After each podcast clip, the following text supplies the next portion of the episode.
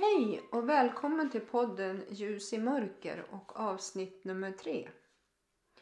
Jag vill också hälsa välkommen till en person som betyder väldigt mycket för mig. Det är min man Frank. I det här avsnittet skulle jag vilja ställa några frågor till honom som handlar bland annat om hans väg till tro på Gud och hur det har påverkat hans liv. Välkommen Frank! Jag har ju berättat om min väg till tro och den var ganska odramatisk måste jag säga. Det kan se olika ut för människor hur och var man kan finna vägen till tro. En del upplever det som ett direkt tilltal från Gud. Några kan känna en djup ånger, det som man på kristet tal kallar syndanöd. Och några kanske känner sig hungriga på att få en tro. Men blir förvirrade av den mängd av olika religioner och livsåskådningar som florerar över vår värld. Men jag tror i alla fall att alla människor är sökare och längtar efter den riktiga glädjen och tillfredsställelsen i livet. Innan jag intervjua Frank så skulle jag vilja berätta om hur Gud skapade jorden och de första människorna och syndafallet. Detta står alldeles i början av Bibeln i Gamla Testamentet. Alltså i Första Moseboken och det första kapitlet. Där kan vi läsa skapelseberättelsen om hur Herren Gud skapade himmel och jord. Och jag rekommenderar dig som lyssnar att läsa detta för det är så fascinerande. Gud skapade människorna Adam och Eva som skulle leva och bo på jorden. Jag börjar att läsa från en bit in i kapitel 2 och framåt. Herren Gud planterade en lustgård i Eden österut och satte där människan han hade format. Han formade alltså människan Adam av stoft från jorden och blåste in livsande i hennes näsa. Så blev människan en levande själ.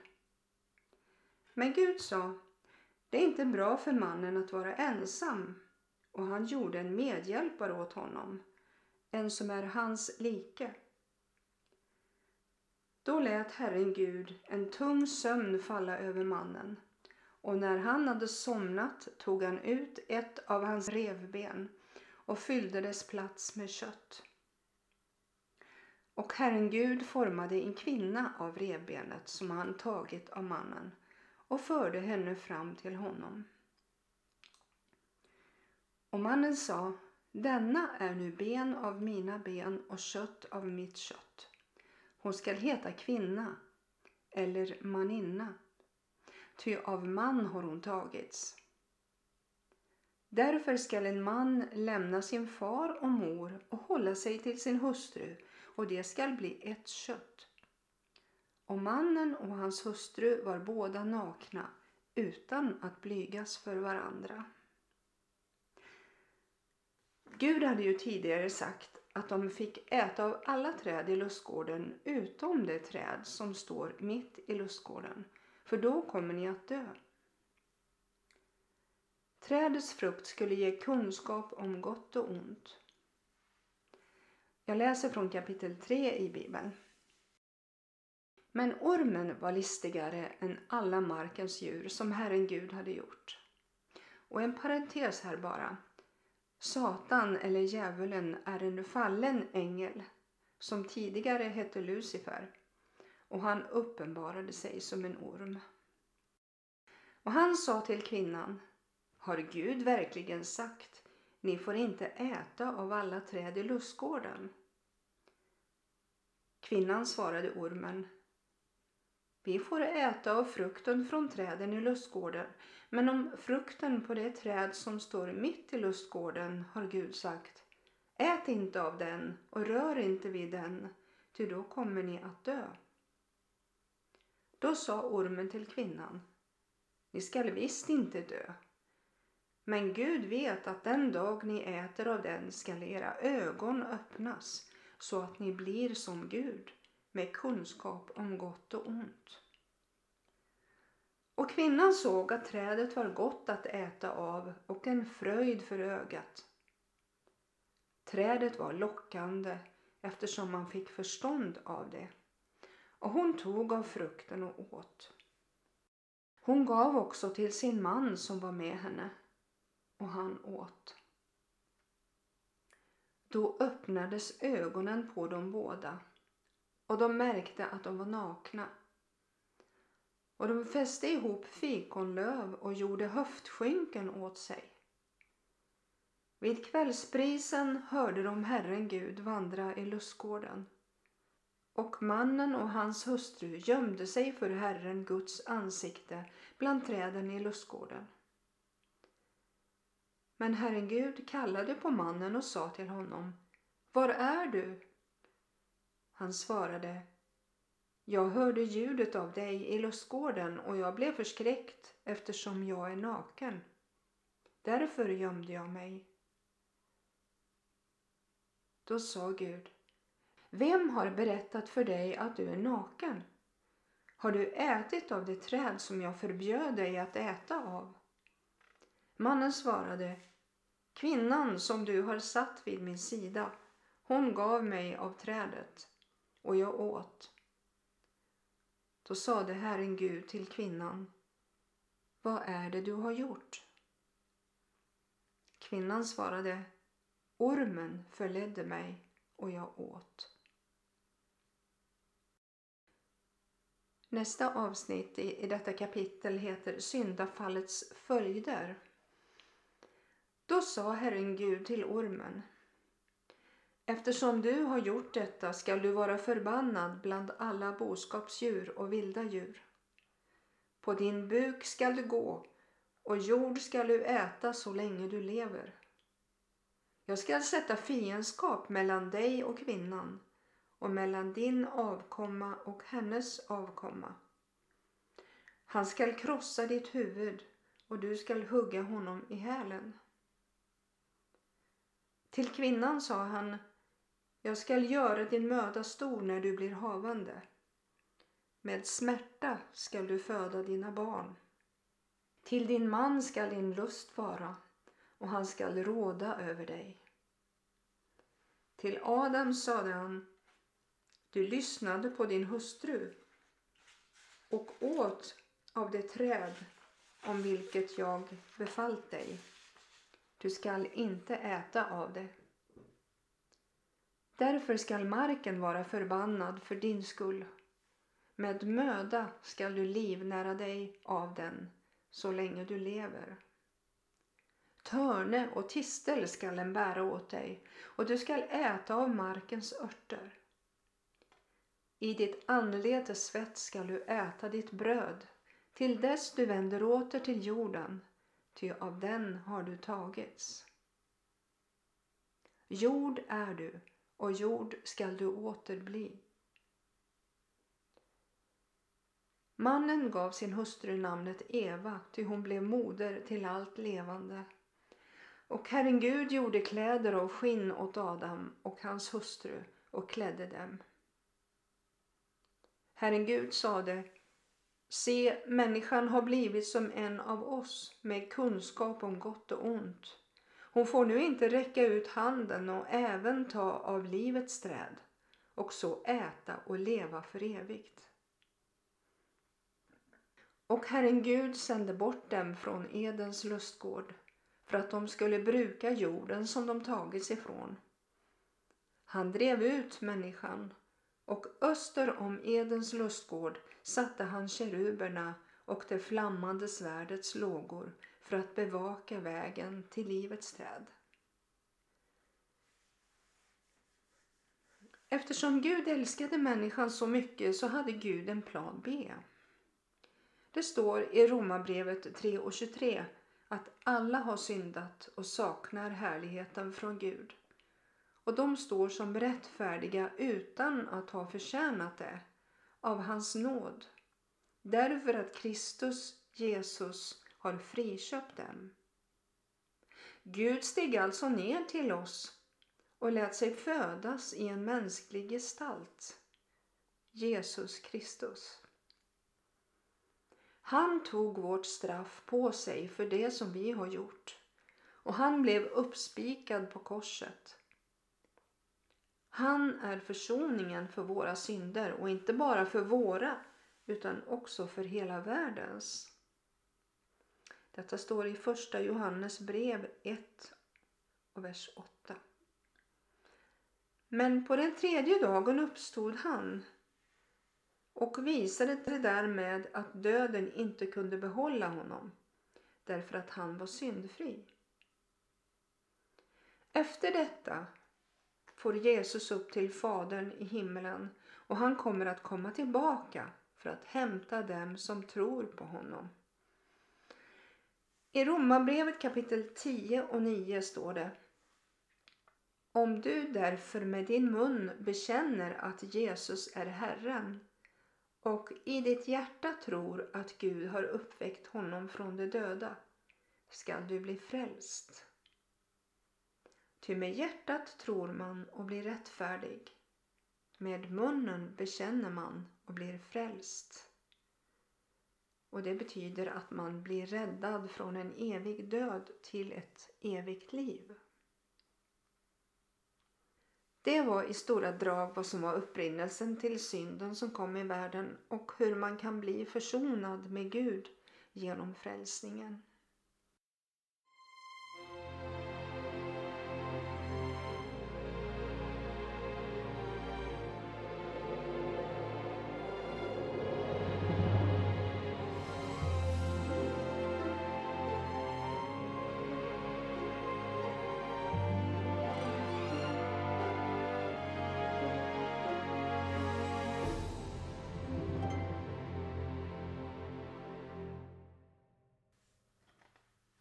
Frank, nu skulle jag vilja ställa några frågor till dig. Och den första. Hur kom du till tro på Gud? Ja, jag kom till tro på Gud 1981, alltså snart 40 år sedan. Efter att jag hade ett möte med Gud ensam i min lägenhet. Det var så att jag hittade ett nytt Nya Testamentet och läste Matteus evangeliet. Eh, någonstans i kapitel 5 då Guds ande kom över mig och jag fick en så kallad frälsningsupplevelse. Och eh, det var väl någonstans där jag läste kapitel 5 är ju Jesu bergspredikan. Och där står det om ditt högra öga förleder dig till synd så riv ut det och kasta det ifrån dig. Det är bättre för dig att en del av din kropp går förlorad än att hela din kropp kastas i Gehenna. Och om din högra hand förleder dig till synd så hugg av den och kasta den ifrån dig.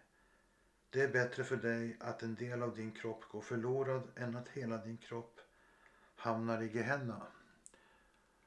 Och när jag läste det där då var det så att Gud kom till mig, talade till mig och visade mig att jag var förlorad utan Gud. Och det var egentligen så som jag blev överbevisad att, det var, att Bibeln var sann och då blev jag också en kristen. Mm. Nu kanske lyssnarna undrar vad är Gehenna för någonting? Skulle du kunna förklara det? Gehenna det är ju ett annat ord för helvetet egentligen då. Gehenna det var ju det är ju egentligen hebreiska i originaltexten som en bild på helvetet. Okej. Vad jag förstår så betyder Bibeln väldigt mycket för dig. Eller hur? Mm, det stämmer bra. Den har betytt mycket för mig sen, sen den dag jag blev frälst egentligen. När jag blev frälst då kan man väl säga att jag började sträckläsa Bibeln på en gång från första sidan till den sista. Och sen har det fortsatt så resten av livet. Inte så att jag sträckläser den varje år men jag läser den hela tiden. Så att eh, för mig så är Bibeln Guds ord till mig. Mm. Eh, Eh, min nästa fråga är, hur upplever du din relation till Gud?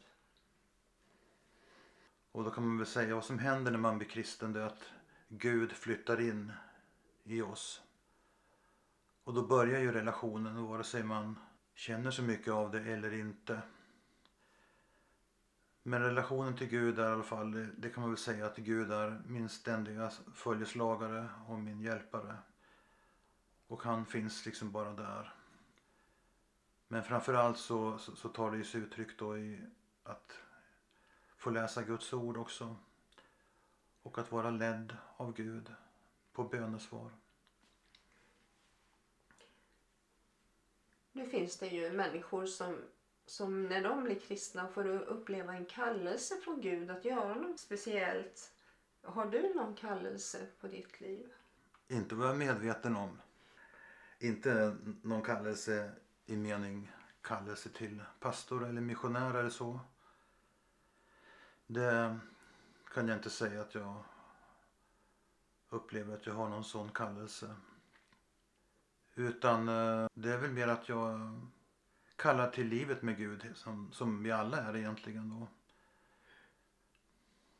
Vad brinner du för då?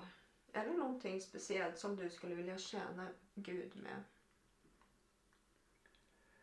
För mig så har ju alltid Bibeln betytt mest alltså. Och jag har väl en längtan att, att, att andra ska få också få samma upplevelse som jag fick då. Och få dela livet med Gud. Eftersom jag, jag vet att det är det viktigaste som kan hända en. Så det är väl det som, som finns liksom hela tiden och som jag önskar att andra ska få ta del av också. Mm. Och nu är det många som är nyfikna på Eftersom jag har pratat innan om att jag kommer att intervjua människor som har upplevt helande till exempel. Och då vill jag fråga dig, har du upplevt helande någon gång? Ja, det har jag faktiskt. Berätta. Ja, för egen del så har jag upplevt helande. Det var faktiskt en gång när jag hade väldigt ont i konstig diffus smärta i, i, i bröstet då som gick över i ryggen på något sätt. Och det höll på hela, nat, hela, ja, hela eftermiddagen och hela natten.